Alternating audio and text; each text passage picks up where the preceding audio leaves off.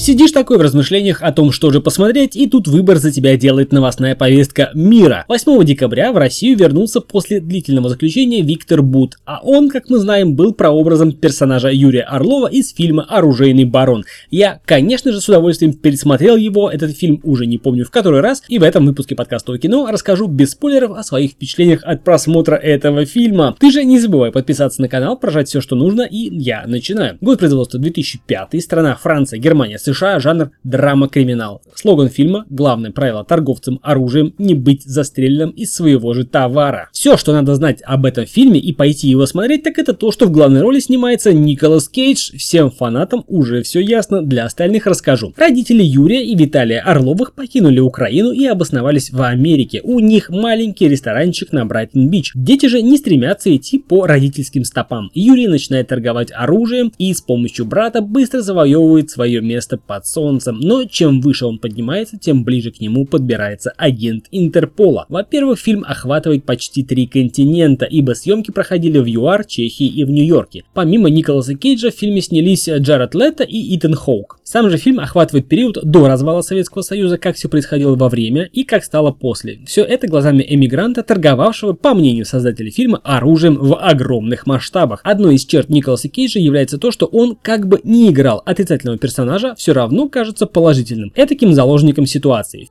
Фильм заявлен как основанный на реальных событиях, но доказать это и получить признательные показания от Виктора Буда так и не удалось, что косвенно опровергает реальность событий, положенных в основании фильма. Отличительной чертой фильма является своеобразная философия, даже две философские точки зрения. С одной стороны, торговец оружием, обеляющий себя тем, что он никого не убивает, он только продает оружие. Он сродни торговцам алкоголем и табаком. С другой стороны, философское мировоззрение борца с преступностью агента Интерпола, который весь фильм пытается поймать Юрия Орлова. Каждый со своей точки зрения прав и каждый на положительной стороне истории. Чья же версия правды победит, смотрите в фильме. Фильм сам по себе вдумчивый, логичный, насыщен моралью, пытается размышлять на тему добра и зла. Операторская работа отличнейшая. Такое бывает редко в последние годы, но в фильме основной сильной стороной, на мой взгляд, является сценарий. Также отличная актерская игра, музыка, глубокие фразы, из которых можно сложить некоторую философскую притчу. Все остальное тоже заслуживает отдельной похвалы. Можно ли рекомендовать фильм «Оружейный барон» к просмотру и обдумыванию? Однозначно да, что я и делаю в этом выпуске подкаста о кино. А у микрофона, как обычно, был я, Сан Саныч. Подпишись на канал, прожимай колокольчик. До скорых встреч.